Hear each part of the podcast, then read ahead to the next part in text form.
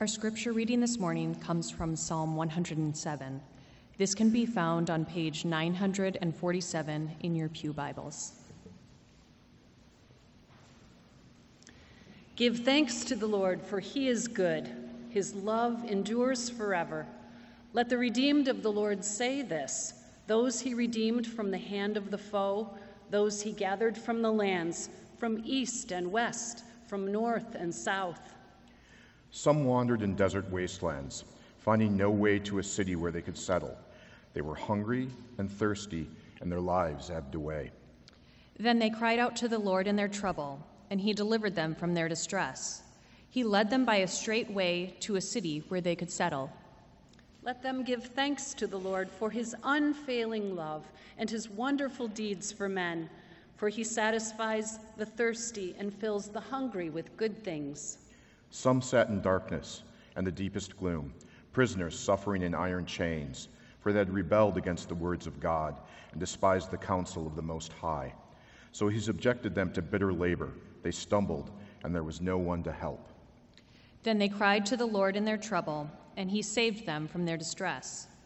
He brought them out of darkness and the deepest gloom and broke away their chains. Let them give thanks to the Lord for his unfailing love and his wonderful deeds for men for he breaks down gates of bronze and cuts through bars of iron. Some became fools through, the, through, their rebellious ways and suffered affliction because of their iniquities. They loathed all food and drew near the gates of death. Then they cried out to the Lord in their trouble, and he saved them in their distress. He sent forth his word and healed them. He rescued them from the grave. Let them give thanks to the Lord for his unfailing love and his wonderful deeds for men. Let them sacrifice thank offerings and tell of his works with songs. Others went out on the sea in ships. They were merchants on the mighty waters. They saw the works of the Lord, his wonderful deeds in the deep. For he spoke and stirred up a tempest and lifted high the waves. They mounted up to the heavens and went down to the depths. In their peril, they, their courage melted away. They reeled and staggered like drunken men. They were at their wits' end. Then they cried out to the Lord in their trouble, and he brought them out of their distress. He stilled the storm to a whisper. The waves of the sea were hushed. They were glad when it grew calm, and he guided them to their desired haven. Let them give thanks to the Lord for his unfailing love and his wonderful deeds for men. Let them exalt him in the assembly of the people and praise him in the council of the elders. He turned rivers into a desert, flowing springs into thirsty ground, and fruitful land into a salt waste because of the wickedness of those who live there. He turned the desert into pools of water and the parched ground into flowing springs. There he brought the hungry to live, and they founded a city where they could settle. They sowed fields and planted vineyards that yielded a fruitful harvest. He blessed them, and their numbers greatly increased, and he did not let their herds diminish. Then their numbers decreased, and they were humbled by oppression, calamity, and sorrow. He who pours contempt on nobles made them wander in a trackless waste. But he lifted the needy out of their affliction and increased their families like flocks. The upright see and rejoice, but all the wicked shut their mouths. Whoever is wise, let him heed these things and consider the great love of the Lord. The word of the Lord. Thanks, Thanks be to God. God.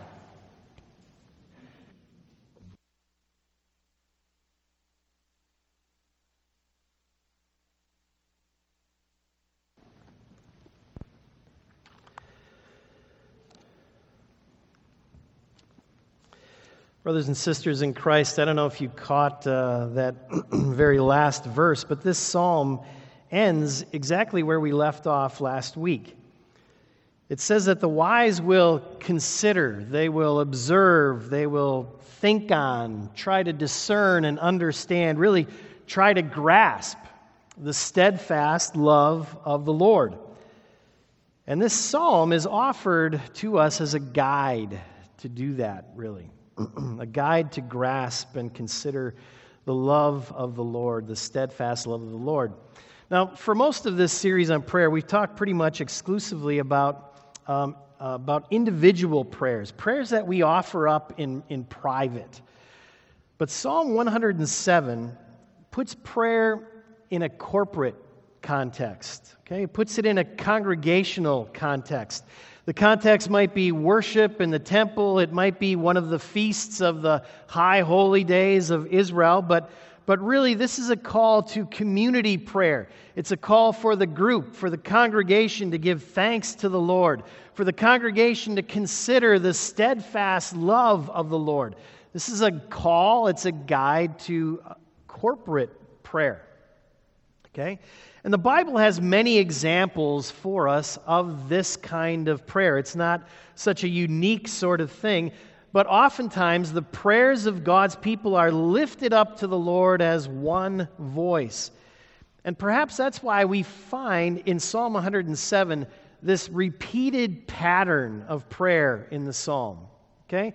There are four different groups that pray, but the pattern of each prayer is exactly the same. First, there's a description of trouble. Someone is in trouble. We find out what that trouble is.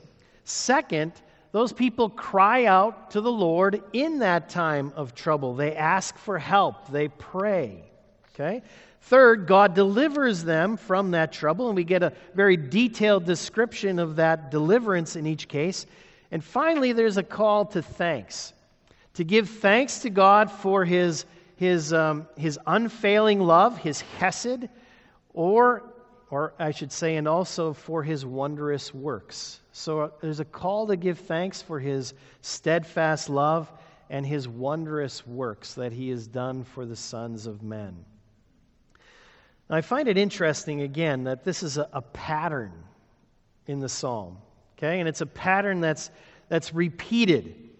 And I find that interesting because really this is a pattern for prayer throughout the history of, of, of Israel. You only have to read the book of Judges, right, to find this very same pattern. In the book of Judges, the people find themselves in trouble. They cry out to the Lord for help.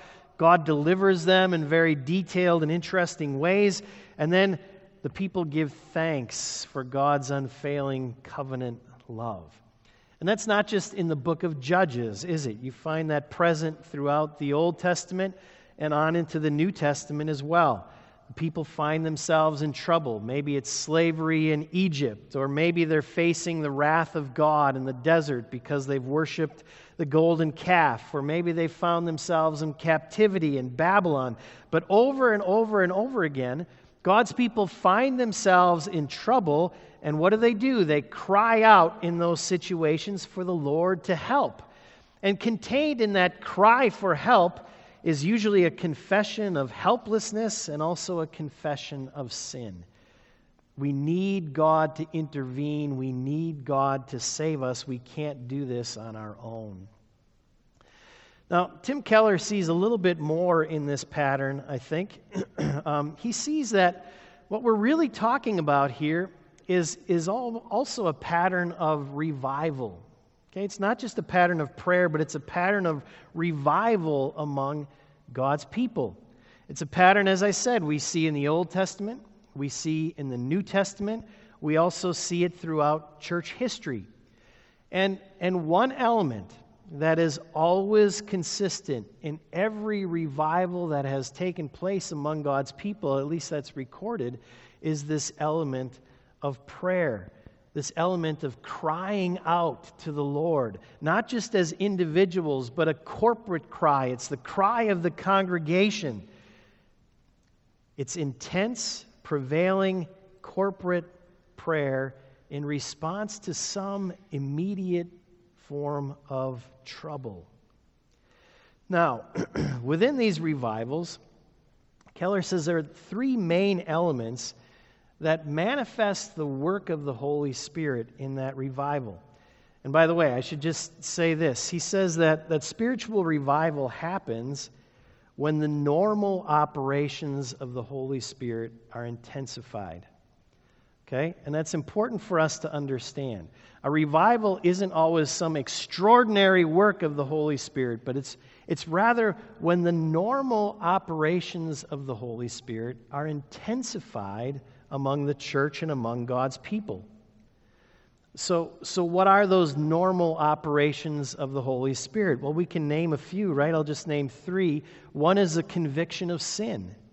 Right? It's the Holy Spirit who convicts us of our sin, who makes our sin known to us, and then brings us to that place of, of confession. So, in a revival, there is a, there is a new and deeper conviction of sin. There's a new sensitivity to, to what we call sin in our lives. So that's, that's one work of the Holy Spirit. Another one is the Spirit gives us access to the presence of God, doesn't He? It's the Spirit who convinces us that we are the children of God and gives us access to the presence of that God. And in, in a time of revival, um, God's being and His love are made palpable to us in incredible ways. Okay? Another work of the Holy Spirit, a normal work of the Holy Spirit, is to put the love of Jesus Christ into action right, into action among his people as we begin to love each other more deeply and we confess our sins to one another and we forgive each other. All of those things that happen within the community are intensified to the point that they overflow the congregation itself and flow out into the surrounding community. Okay? So, those are works of the Holy Spirit that in a time of revival are, are intensified. Now, what I'd like to do with you this morning, and I know this gets a little complicated, but I'd like to take those, those three things that we just talked about and sort of overlay them on Psalm 107. And then ask the question you know, could thinking on, considering, trying to grapple with, trying to grasp and understand the steadfast love of the Lord his chesed, could that somehow actually lead to these elements of revival among us? All right? In order to do that, where we have to begin is actually simply talk about what is this steadfast love of the Lord? What is this thing we call chesed? Chesed is actually the, the Hebrew word. You have to put a little ch at the beginning of it, right? Chesed. That's, uh, that's what it is. And it's, it's it tends to be, or the Bible says it's really one of God's central characteristics. Okay? If you want to describe God, you can describe him by using that word chesed. It's a word that appears 150 times, or excuse me, it, it appears 127 times in the 150 Psalms. All right, so it's used a lot. The psalm that we're looking at this morning, it comes up six, six times in all. And it's translated in a number of different ways. Um, depending on the translation of the Bible you're looking at or reading, it's translated um, God's steadfast love, his loving kindness, his unfailing love. The NIV tends to use uh, enduring love, although it ends with uh, our psalm talks about God's great love in the last verse. But in brief, the word hesed is sort of the Old Testament word for God's grace. Okay? It's this idea that God is predisposed to forgive. All right? Um, you've heard of, of people with good dispositions and bad dispositions, right? Angry dispositions. God has a gracious disposition. That's what chesed means. It means that He would rather forgive us, He would rather show us mercy than wrath, He would rather save us than condemn us. That's God's default mode. and God's Hesed really gets manifested in the New Testament or works itself out in gospel love. It's that enduring assurance, okay, that because of Jesus' work for us on the cross, God is favorably disposed to us. Jesus has paid the price. He has paid the punishment for our sin, and therefore God looks at us as he looks at Jesus himself, as his very own righteous children. We have this assurance that we are now in God's favor. Okay? And that's what the psalmist wants us to spend time considering and grappling with and trying to understand this idea that we are in God's favor and that cannot be changed. Okay? So let's, let's try and look at this psalm now, or in the light of what this Hesed is, let's look at these three aspects of the work of the Holy Spirit in a revival. Can our view of Hesed, our understanding of Hesed, lead to those workings of the Holy Spirit? And I think that's what we find in Psalm 107. So, first, let's think about this new and deeper conviction of sin. Okay? The Holy Spirit gives us a new and deeper conviction of sin in a time of revival. Can Hesed lead us to that? It's a tough question because we don't always think we're in trouble. There are four instances in this psalm where we see people who are in trouble, and they recognize that, and they call out for help. But, friends, the truth is that admitting that we are in trouble and crying out for help is not a natural thing for us. It's one of the hardest things to do. Even to cry out to God requires grace. Confession of sin requires very honest self examination. It's raw, okay? We have to be willing to expose ourselves. Adam and Eve had to be willing to take the leaves off of themselves, okay? In Exodus 33, after, uh, after their sin with the golden calf, you, re- you recall that God's people gathered together uh, with Moses and they repented of their sins. But one of the things you read there is that they took off their ornaments, they took off all of their jewelry. In other words, they laid themselves before God completely exposed and said, This is who we are. There's nothing beautiful about us, Lord. That takes grace to do that. It takes the assurance that if I make myself vulnerable, I won't be destroyed. Okay, think of a dating relationship. How often are you completely honest and vulnerable with one another? It's very, very difficult, right? Because you don't know how that other person's going to react. If we're going to make ourselves vulnerable with God, we have to have this assurance that only Hesed can give us. Okay? It's, it's the gospel love that we have in Jesus Christ that assures us that we are right with God. That actually allows us to expose our souls to Him. Now, if you think about these four situations of trouble in this psalm, two of them, the middle two, are actually brought on by the sins of the people themselves. Okay?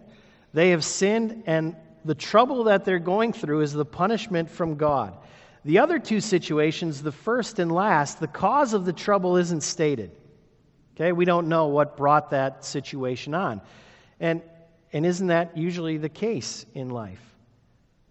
I mean, sometimes we know that the trouble we're going through is our own, it's our own problem, right? We did it to ourselves. It's our own fault. But other times you're going through trouble, you don't know where it came from. You don't know if you're responsible for it, if somebody else is. There's probably a mixture of both somehow. Consider this a moment. There are basically two types of sin, two broad categories of sin. The first kind of sin is the sin of unrighteousness, right? That's when we rebel against the Lord. We do something that He tells us plainly not to do. But in order to truly repent of those kinds of sins, we need an understanding of grace. We need to understand the gospel. We need to understand that I can trust that if I confess my sin to this God, He will actually forgive me. If I'm going to go to the very God who brought the trouble on me in the first place and ask Him for help, I have to know that He's, he's going to respond with forgiveness and with love. That's what an understanding of Hesed can lead us to. It's only when we have that heightened understanding of God's Hesed based in Jesus Christ that we will actually repent of our sins and look for help, in that case, from our trouble. So that's the sin of unrighteousness, okay? But there's also another category of sin that we would call the category of self righteousness. And that's where we basically don't think we need a Savior, right? We don't lean on the cross of Jesus Christ because we have other things that we feel redeem us, right? Our own good works. Maybe it's our orthodox theology. Maybe it's just our self sufficiency in life. I've always made it. I've always done well. I really don't need a lot of help. We lean on those things, our own self righteousness, rather than the cross of Jesus Christ. And one of the problems, friends, if that's our sin, is that it can't account for trouble in life that comes our way. You see, this is the idea, the sin of self righteousness, is the idea that God loves me because I'm doing everything right. Okay, God favors me because I've been living a good life. I've pleased Him somehow. But if I'm doing everything right, then how could there be trouble? Okay? It's not like God would do it to me because I've done right. And God responds well to people who have done right. So, how could I end up in a desert wasteland? And we don't know how to answer that question. And what we do instead is we deny that we're even in trouble. You see, if we can't fix it ourselves, if I can't fix it myself, then it must not be there. And so we refuse to acknowledge the truth of the situation. But when we understand God's hesed again, his favor toward us, his love toward us, it'll actually allow us to be honest about our self righteousness. It'll give us a confidence in Christ that we never had before. It'll give us security in life that we never had before. Enough security that we can actually name the trouble that's out there and call to God to help us. That's a big step. Why is this so important? Why should we think on God's Hesed to that point that it will even allow us to name the troubles out there and call on Him for help. Well, friends, think about it. There's a lot of trouble that's impacting the church today. In the last couple of years, there's been a lot of trouble. How often have you gotten together with a group of people and named that trouble and called out to the Lord for help. How often has that happened? Think about the kinds of trouble that we face today that we may not even confess or name. We don't know the depths of how social media is affecting us, affecting our children. And even if we did, we don't seem to know what to do about it. Is that a trouble that we name? Is that a trouble that we gather together and pray about and cry out to the Lord? The church around the world is confused and split over its views of human sexuality. And we don't know how to heal ourselves. We just keep splitting and keep arguing. But do we get together as God's people and cry out to the Lord and name the problem and say, Lord, help us, save us? The church in North America seems to have lost the ability to talk through issues like politics and pandemics from a kingdom perspective to have loving conversations with one another. Do you know that pastors around this country are quitting their jobs in groves? They can't take it anymore. People are leaving churches that they've been a part of their entire lives. But do we name the trouble? Do we gather together? Do we cry out to the Lord? Friends, there is real trouble facing the church. And we need to cry out to the Holy Spirit that He would give us a fresh understanding of, of God's gospel love in Jesus Christ, of God's hesed, that we are in God's favor so that we can actually ask the Holy Spirit to humble us to the point that we can confess our sins. We can share our sins with one another without worry that we're going to be condemned forever. And then we can work through those things.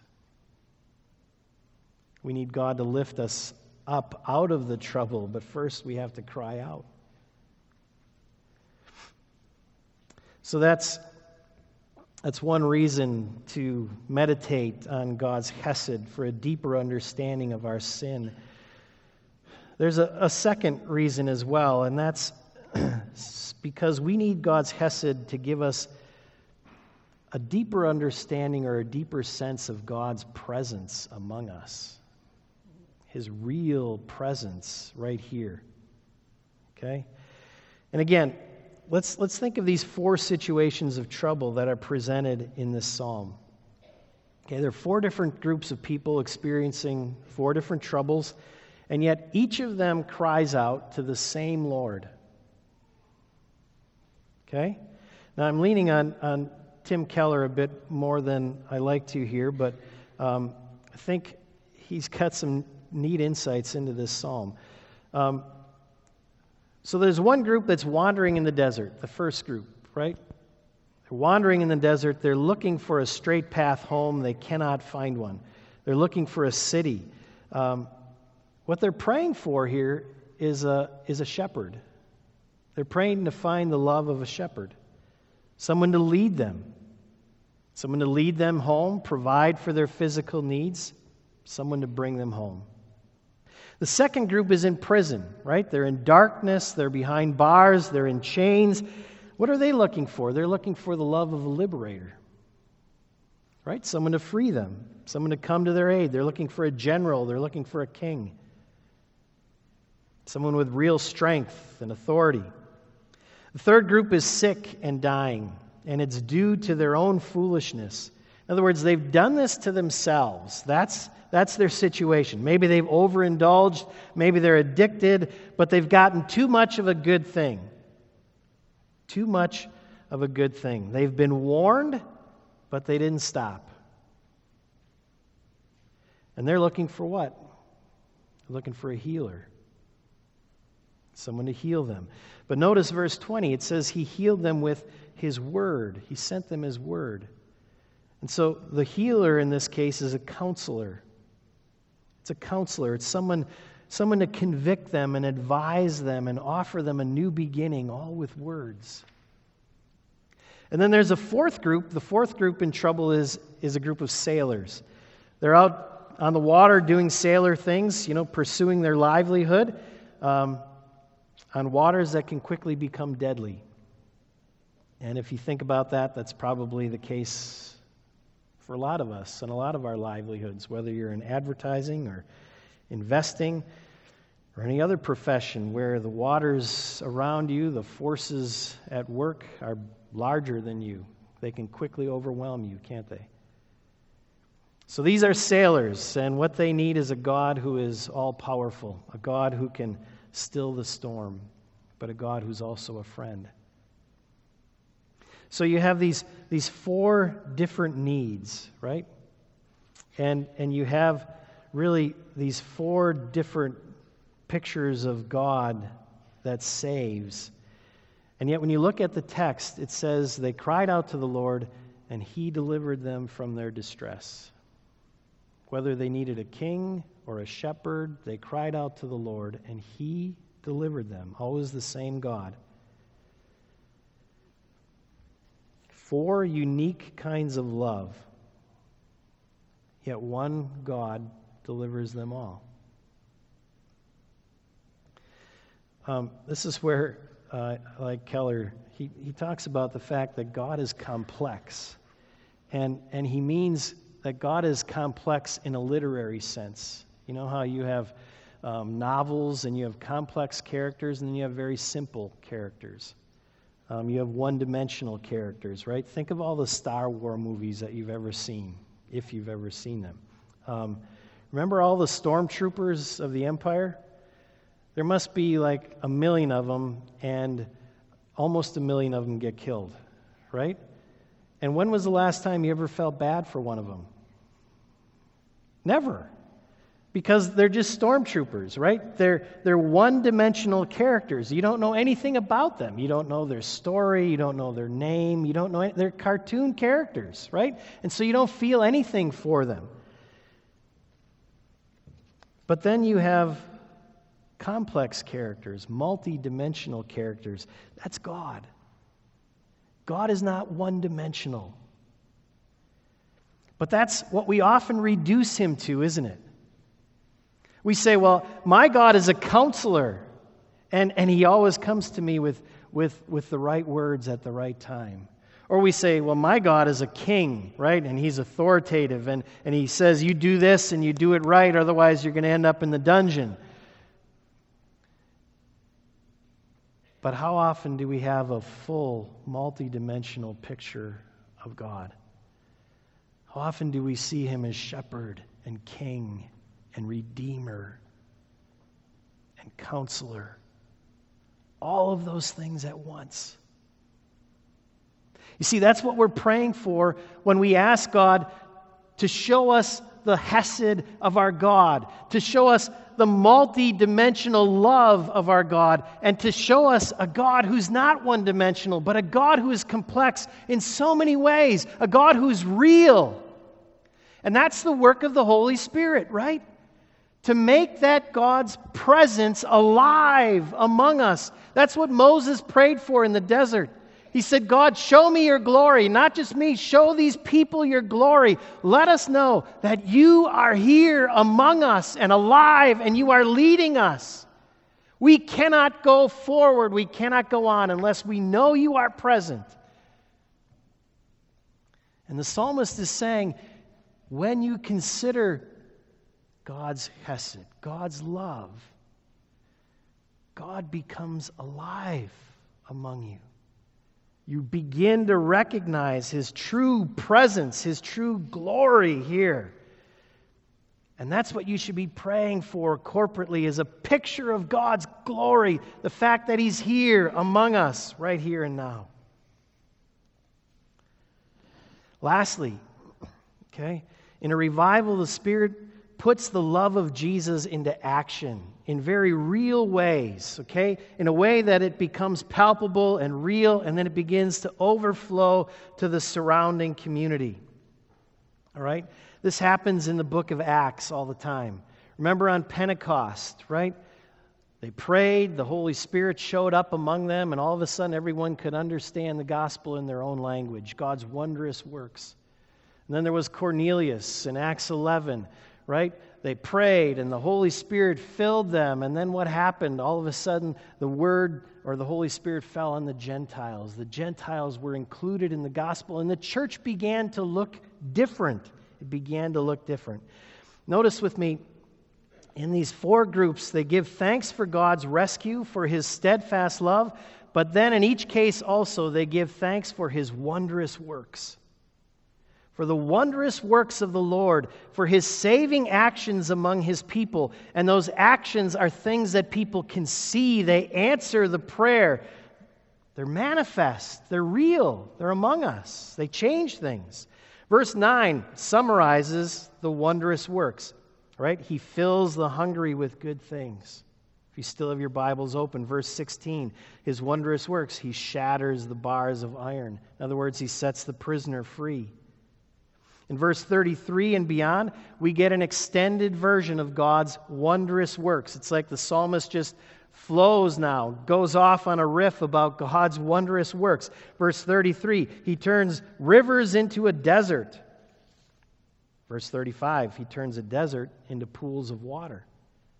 Verse 40, he pours contempt on princes. Verse 41, but he raises up the needy out of affliction. Right? He brings some down, he lifts others up. And this sounds so much like who? Jesus. The first shall be last, the last shall be first. The poor shall be rich, the rich shall be poor. Those are kingdom words. Where we lack in faith is we don't think they're real words. We don't think they're ever going to manifest themselves palpably among us. Again, God is complex, isn't He? He turns deserts into pools, but He also turns pools into deserts. His kingdom affects different people in different ways. And sometimes I think you and I are afraid of that. We're intimidated by that. We're suspicious of a God like that. How do I know He's not going to do that to me? How do I know He's going to turn my desert into pools and not my pools into a desert? It seems much safer to believe in a God who leaves salvation in my hands, right? That if I do A, then God will do B. If I behave myself, then God will turn my desert into pools. That's the kind of God that I can count on. But that's not our God. That's a one dimensional God. Our God says something more like this You know, once there was a vineyard. And the owner of the vineyard wanted to harvest his crop. So he hired some people early in the morning, and then he hired some more mid morning, and he hired some more at noon and on through the day. And when it came to the end of the day and it was time to pay, he paid them all the very same amount. That's not a one dimensional God, that's a generous God. That's a God who's tilted in the direction of mercy and forgiveness and love.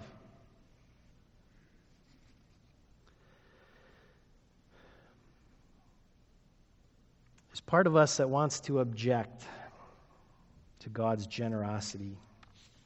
It's not fair, we say. We want God to be fair. And we don't see his wonderful works as being all that wonderful.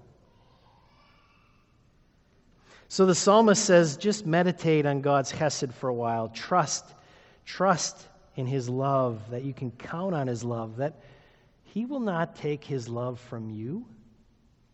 Just because he spends or spreads his generosity on someone else does not mean he's going to take anything away from you. Give thanks for his love. And pray that others will experience his love around you. And friends, when we begin to understand that love and we begin to see his kingdom realities taking root among us, those things begin to flow into the community. When we begin to love each other and trust each other so much, actually, we enjoy going out into the community a little bit more, meeting our neighbors, sharing the gospel. We've got something good to share, don't we? And friends, understanding God's Hesed allows us to pray specifically that we might see God's wonderful works among us. His kingdom works. That we might see those general truths about you know, the poor becoming rich and the last becoming first, that we might actually begin to see those working out among us. Because they will come true. But do we pray for those as a corporate body? Our prayers should be, should be becoming more and more specific. Where we begin to pray for all sorts of things, right? We pray for the homeless. And we pray for single parent families. And we pray for prisoners. And we pray for the university community. And we pray for those caught in the sex industry. And we pray for the arts community, and we pray for the elderly and in nursing homes, and we pray for teenagers alone in their rooms, and we pray for 53206. And we pray for these communities that we want to see experience the working of the Spirit among them, God's wondrous works becoming alive and real. Friends, if we meditate on God's grace and God's Hesed and pray for that deeper understanding of His Hesed among us, these things will begin to happen. The work of the Spirit intensified among us. Let's bow in prayer together now.